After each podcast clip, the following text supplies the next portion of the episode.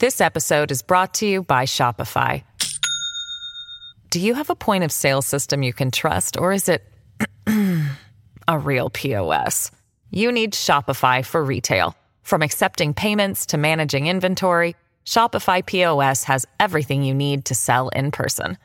Go to shopify.com slash system, all lowercase, to take your retail business to the next level today. That's shopify.com slash system. Mom deserves the best, and there's no better place to shop for Mother's Day than Whole Foods Market. They're your destination for unbeatable savings, from premium gifts to show-stopping flowers and irresistible desserts. Start by saving 33% with Prime on all body care and candles. Then get a 15-stem bunch of tulips for just $9.99 each with Prime. Round out Mom's menu with festive rosé, irresistible berry chantilly cake, and more special treats. Come celebrate Mother's Day at Whole Foods Market. Welcome to the New Books Network. Hello and welcome. You're listening to New Books in Gender Studies. I'm your host, Shohini Chatterjee. I'm a PhD candidate in gender, sexuality, and women's studies at Western University, and it is my absolute pleasure and honor to be in conversation today with Professor Paisley Currah on his brilliant new book, Sex Is As Sex Does Governing Transgender Identity, published by New York University Press this year. Professor Currah is Professor of Political Science and Women's and Gender Studies at Brooklyn College and the Graduate Center of the City University of New York. Professor Currah has written widely on transgender issues, including on topics such as discrimination, sex reclassification, and the transgender rights movement. He is the co founder of TSQ, or the Transgender Studies Quarterly, was a founding board member of the Transgender Law and Policy Institute, served on the founding board of directors of Global, Global Action for Trans Equality, and sat on the advisory board of Human Rights Watch's LGBT program. Professor Currah co edited the book with Shannon Minter and uh, Richard Juang, Transgender Rights, the first book on the movement for trans rights, which won the Sylvia Rivera Award in Transgender Studies and was a finalist for a Lambda uh, Literary Award. Professor Currah received an MA and PhD in government from Cornell University and a BA Honours in Political Studies from Queen's University in Canada. He also teaches for Columbia University's Institute for the Study of Human Rights. Today, we will be in conversation with Professor Currah about his new book, Sex Is As Sex Does Governing Transgender Identity. Welcome to the New Books Net- Network, Paisley. Thank you. It's a real pleasure to be here. Thank you so much for being here. Uh, could you begin by taking us through your intellectual journey um, that led to this book? Sure, that is a great question. So I have been working on transgender issues, you know, since the 1990s. Um, I got my PhD in 1994, um, and I was working on it. Uh, you know, I was interested in it as a scholarly activity, but I was especially driven by uh, as a uh, my interest in transgender rights activism and ag- advocacy. So I was doing things like founding the Transgender Law and Policy Institute, and then also kind of writing writing articles uh, about transgender rights claims. So that that's where I started out, and I was pretty. Um, you know, that was back in the day thinking a lot about non discrimination and how do we get transgender people included in the law.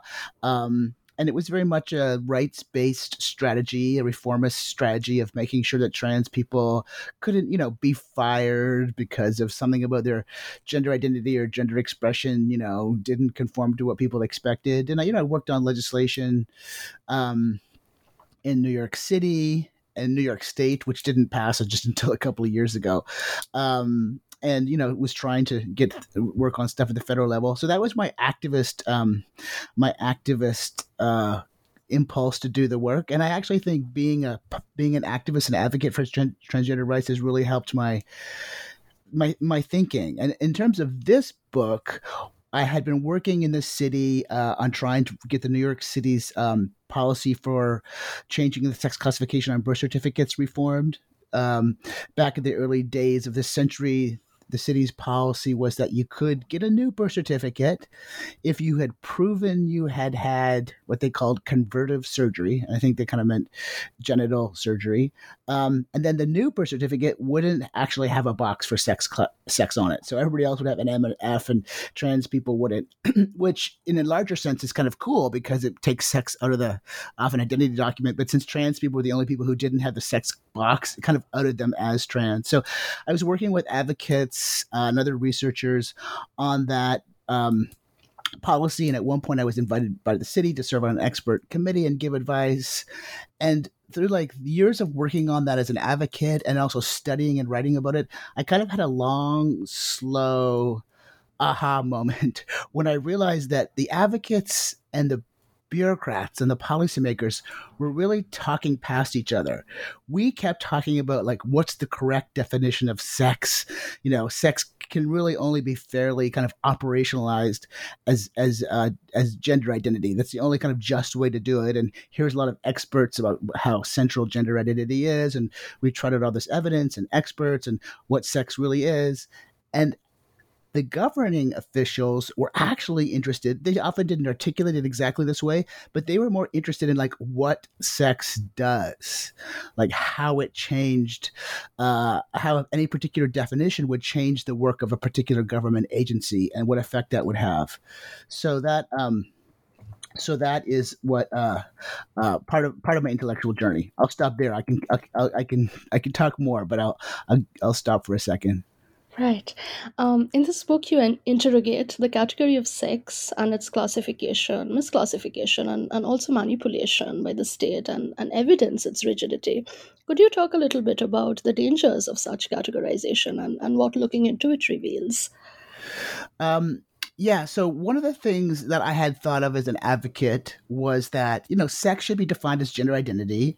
And eventually the government should get out of the business of putting sex on documents and keeping track of people's sex. And I still think that's true. Like, insofar as the government's going to keep track of people's sex, we should, it should be M or F or X. And the long term, no one should have sex on the documents. But over time, I began to realize that that was like, um, a lot of advocates myself included, didn't really have as thorough understanding of like the state as we needed to unpack unpack what the sex classification actually did, because it turns out that it wasn't just about harming transgender people, or it wasn't even necessarily the intention was to harm transgender people, though it was the effect, but that sex classification were built into the very architecture of government. And so, because the states for such a long time had used distinctions between men and women to make sure um, men, for the most part, got more things than women did. So, when we took on sex classification from the very limited perspective of transgender rights advocates, we're actually kind of looking at a, a whole larger. Um, uh, systemic issue around you know gender and um, the use of gender to distribute resources. Right. Um, you write, and I quote Sex classification policies, while most certainly public, are also intrusions into the innermost sanctums of the private sphere. Unquote. Could you elaborate on this for our audience? Yeah, so it's kind of interesting. I was, you know, I've been talking about the book and I've been talking to folks in different parts of the United States, you know, various AM radio stations. And one fellow from New Hampshire was like, you know, why, uh, why should trans people be able to change their sex classification? And I tried to turn it around on the fellow who was nice, but you know, no doubt a Republican. I tried to turn around and say, "Do you really want the government telling you what your gender is? Like, is it okay for the government to say, oh, you know, John, your gender is female, you know, Susan, your gender is male?" um, so because so sometimes I make the analogy um, because everybody likes not everybody, but many people like to make the sex and gender comparison with race and I understand politically why that could be useful because they want to kind of like, you know, coattail on the, the the the rhetoric and the strategies of the civil rights movement. But I think in terms of gender, I think in terms of gender, it's much more useful to think of the analogy as religious belief um, uh, in the sense that like the government shouldn't be telling people what religion to believe. Like it's deeply held belief. And similarly, like for the state to say, well, you might have that gender identity, but we're not going to let you live in that gender or, or, recognize that gender. It's a real violation of uh, of um, you know kind of principles of like um, liberty and autonomy. Um, so that's um, so that's so that's why it really is it is a belief that everybody holds. Of course, people think that when we hear the word gender identity, people think, oh, it's just trans only transgender people have a gender identity.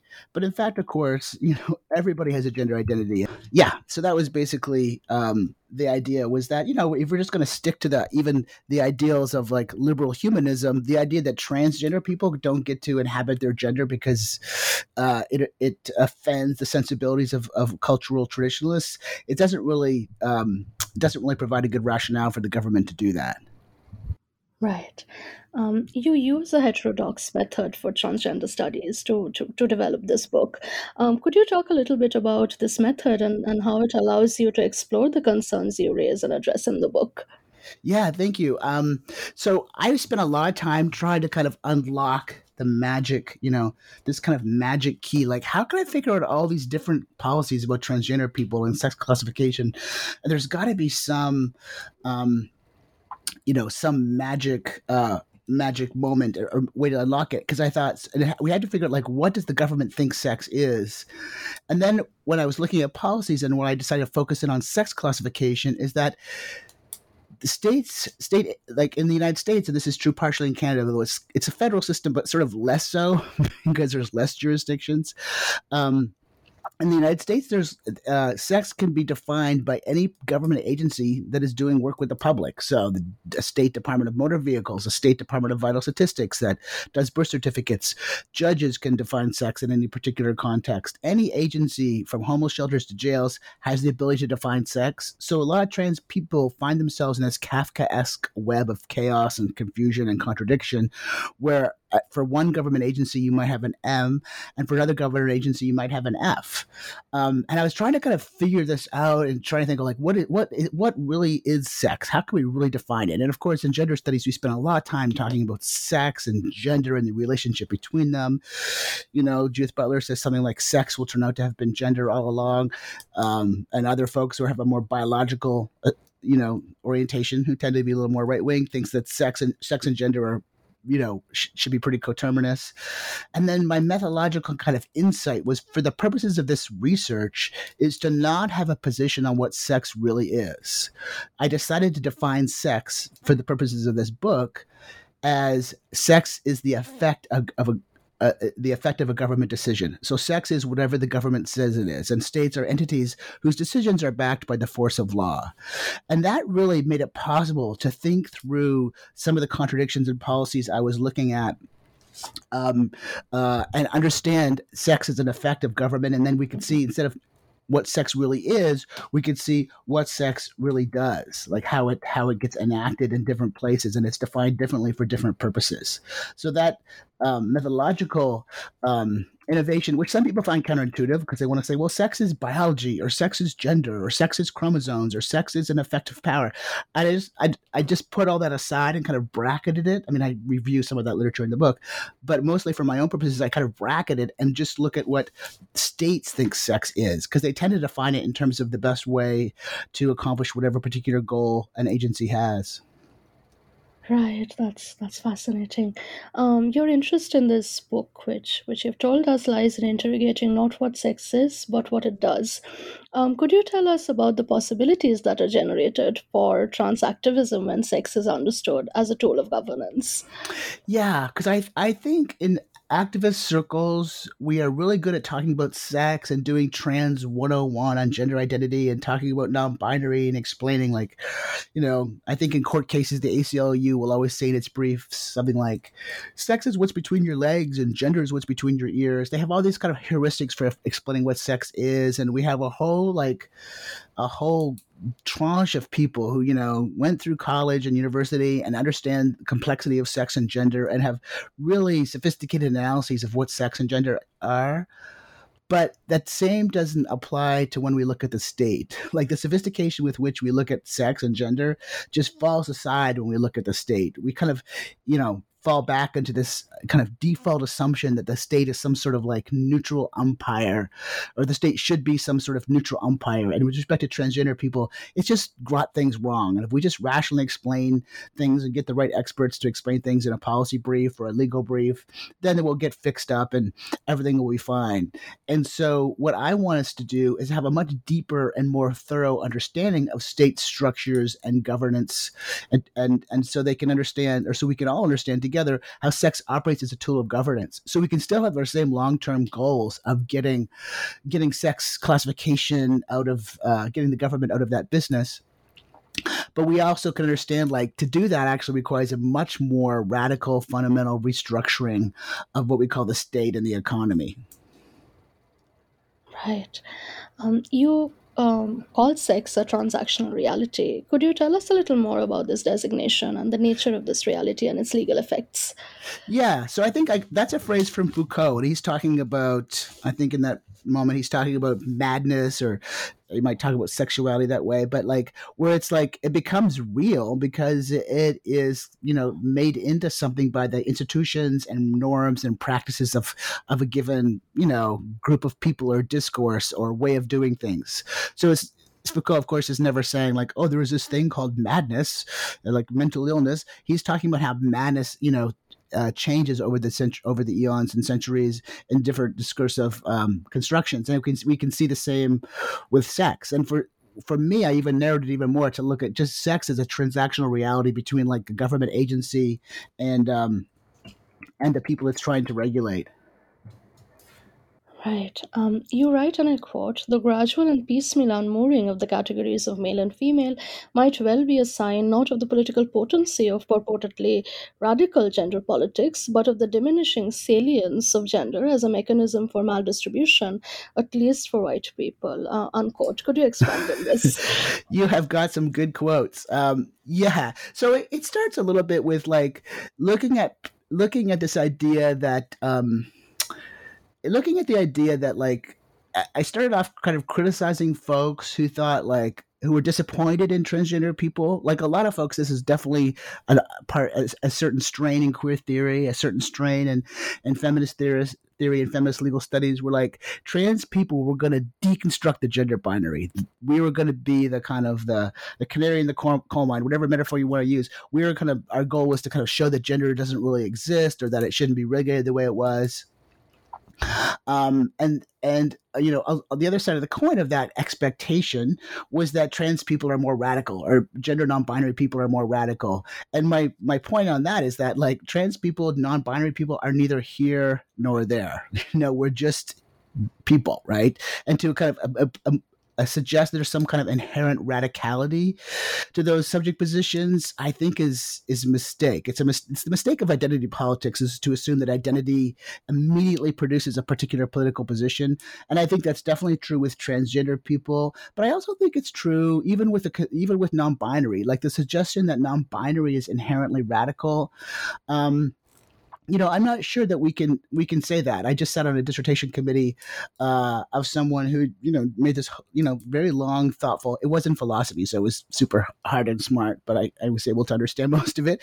But they made this kind of long, thoughtful critique of like gender is a colonial category, um, and so and non-binary gender is also kind of implicated in the same kind of colonial architectures that produced you know gender in these kind of racist contexts. So. Um, so what what, I, what I'm trying to get at in, in my work is to say we need to actually do politics that kind of takes on existing power structures that result in some people getting much less stuff than other people in terms of the distribution of resources and and there's certain kind of neoliberalism i think uh, people like Adolph Reed would call that like uh, maybe left neoliberalism or representational neoliberalism, where like there's a corporation that has like all different kinds of people on its board of directors and all different kinds of people in its ads and it's amongst its associates, but it doesn't uh, fundamentally all alter the kind of calculus of of power in terms of who gets what. And I do think that it's even possible that um, that kind of gender nonconformity and trans people get drawn into that.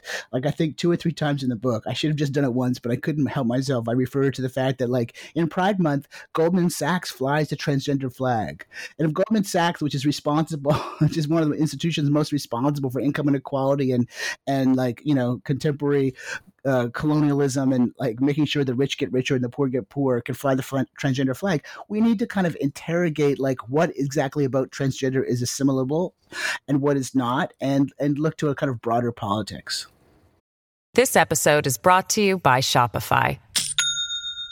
Do you have a point of sale system you can trust, or is it a real POS? You need Shopify for retail. From accepting payments to managing inventory, Shopify POS has everything you need to sell in person. Go to shopify.com/system all lowercase to take your retail business to the next level today. That's shopify.com/system. Right, absolutely. Um, you mentioned in the book that sex classification has furthered state projects such as surveillance, incarceration, nation building, and has become fundamental to governance. Could you tell us a little um, bit more about this and, and how the weaponization of sex can be subverted? Yeah. Okay. So, um, so one of the things I was looking at, so they have a couple like there's two there's two kind of arguments in my book. In my they're, sort of chronological, but also life is messy, so I realize they're not completely chronological. But one argument in the book was that the when it came to sex classification, transgender people were not harmed, were not in. A lot of these policies around sex classification were not written with the intention of harming transgender people, though that was the uh, you know that was the effect. But these policies around sex classification were baked into the system because the system wanted to make sure that like women didn't have the same things that men did in terms of you know uh, you know voting or uh, coverture doctrine or applying for a credit card or those kinds of things. So um uh so that's um, that's what so sex in itself was a tool of governance.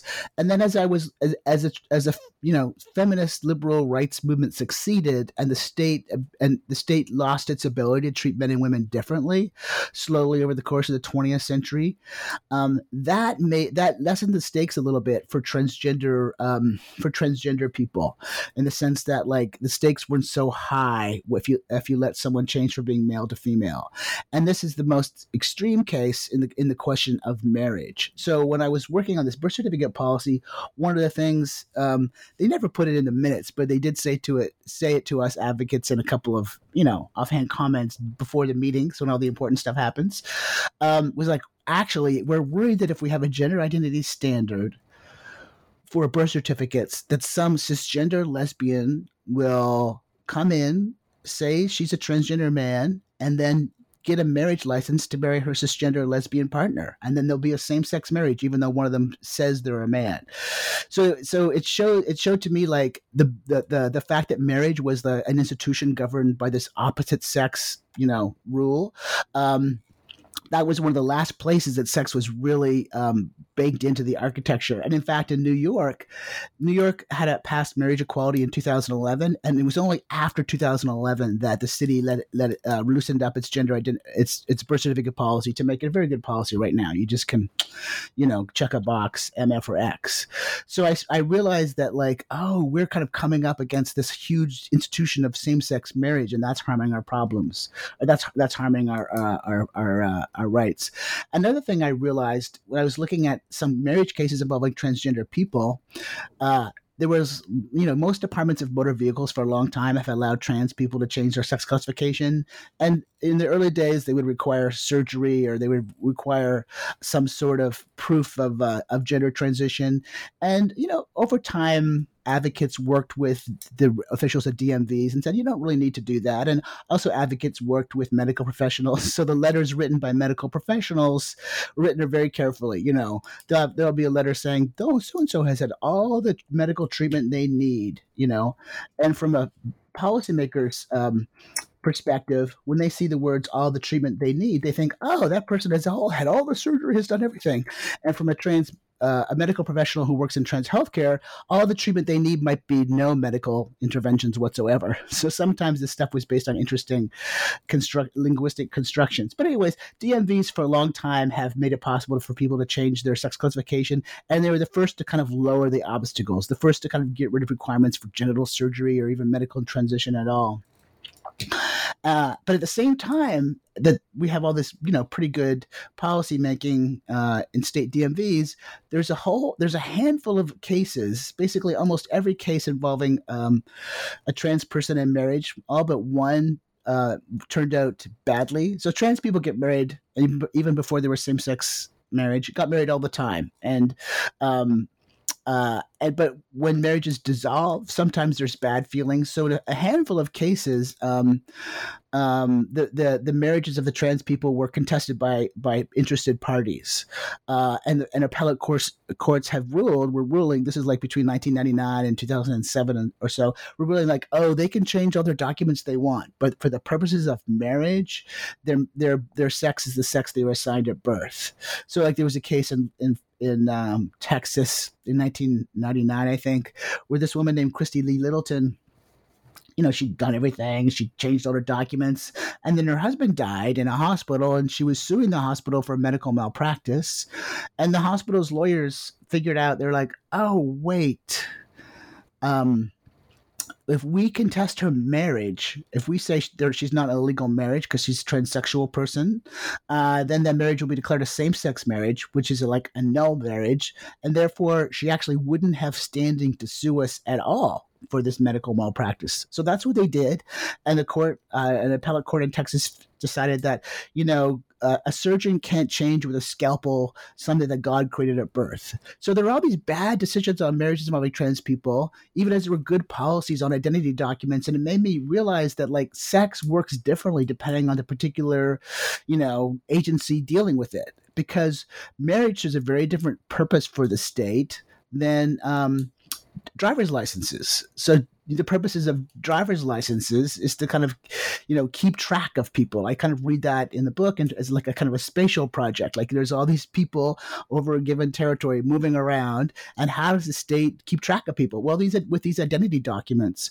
So when someone like me gets pulled over. Um, for a traffic ticket, it's not really helpful to the state for me to hand over an you know, identity document that lists me as as F because that's not how I'm presenting myself. It's not even what I look like because I'm sort of a binary trans person. Um, and so that's why the DMV policies were better. And people think, oh, there's good policies and bad policies, and the good policies are not transphobic, and the bad policies are transphobic. And certainly, tr- policies have like transphobic effects. But I realized that under thinking like using transphobia as the metric or as the analytical tool to understand policies was not helpful at all because it didn't let us see what the state was, was doing. So when it comes to marriage, marriage is a very different governmental project. So it's usually involved in kind of like I have a good quote from Nancy F. in there, which I cannot reproduce, but it's, it's trying to kind of marry a people and tie it to the land through property, inheritance, anti-miscegenation laws, all these sorts of um, uh, uh, of policies that kind of kind of create a certain kind of like national racial construct, and including trans people in that kind of upset upsets the whole uh, apple cart in the sense that like when it's a trans spouse um, and all, most of the cases I was looking at were involving trans men. The children that were born during the marriage were not the biological children of those fellows, just out of uh, um, coincidence. Um, so the existence of a trans spouse kind of shows that, like, all the kind of things that we have done since common law onward to kind of pretend that the family is a biological unit and not a social, legal, cultural unit, it kind of gets unmasked by the existence of a, a transgender men in the marriage. So it's really important that trans men or trans spouses be kind of kicked out of that. Um, uh, of that enterprise. So that kind of helped me understand the kind of what seemed like contradictions in policies between like these marriage decisions and driver's license decisions. Yeah, this is this is incredibly um, insightful. Um, we are almost nearing the the end of this episode, but before we let you go, uh, would you like to tell us what you're currently working on? So, in this book, I try to understand like what sex does for governments and how uh, these different definitions of sex for their different government projects. Um, and so my new project is looking at like what gender is doing in these Republican initiatives to strip transgender people of, you know, equality, of rights, of gender affirming healthcare, of all these different kinds of, um, all, all these different kinds of things, because we can say that we're in the United States, we're we are at an extreme transphobic moment, and I think that's very true. But again, like transphobia is just a word; it's describing a situation. But even compared to misogyny, it doesn't really have an analytic power to it. It doesn't explain why. Like I like Kate Manne's definition of misogyny, which is, you know, she describes sexism as the ideology that justifies, you know, uh, women's subordination, and misogyny is like the policing of the ideology. So people who step outside that ideology are policed through misogynistic actions. But with transphobia, we don't even have a lot of we don't have an analytic goes that goes with it. So we, so what I want to try to understand is like what gender is doing for the Republicans because it's not just that they believe that gender is something that's determined from birth. It actually has it actually is like becoming a tool for them. So I wanted to kind of dive into that and and spend a lot of time looking at that. Yeah, that's that's incredible. Um, thank you so much for being on New Books Network and, and being incredibly kind and patient throughout this process. Thank you so much. Oh, it's been my pleasure.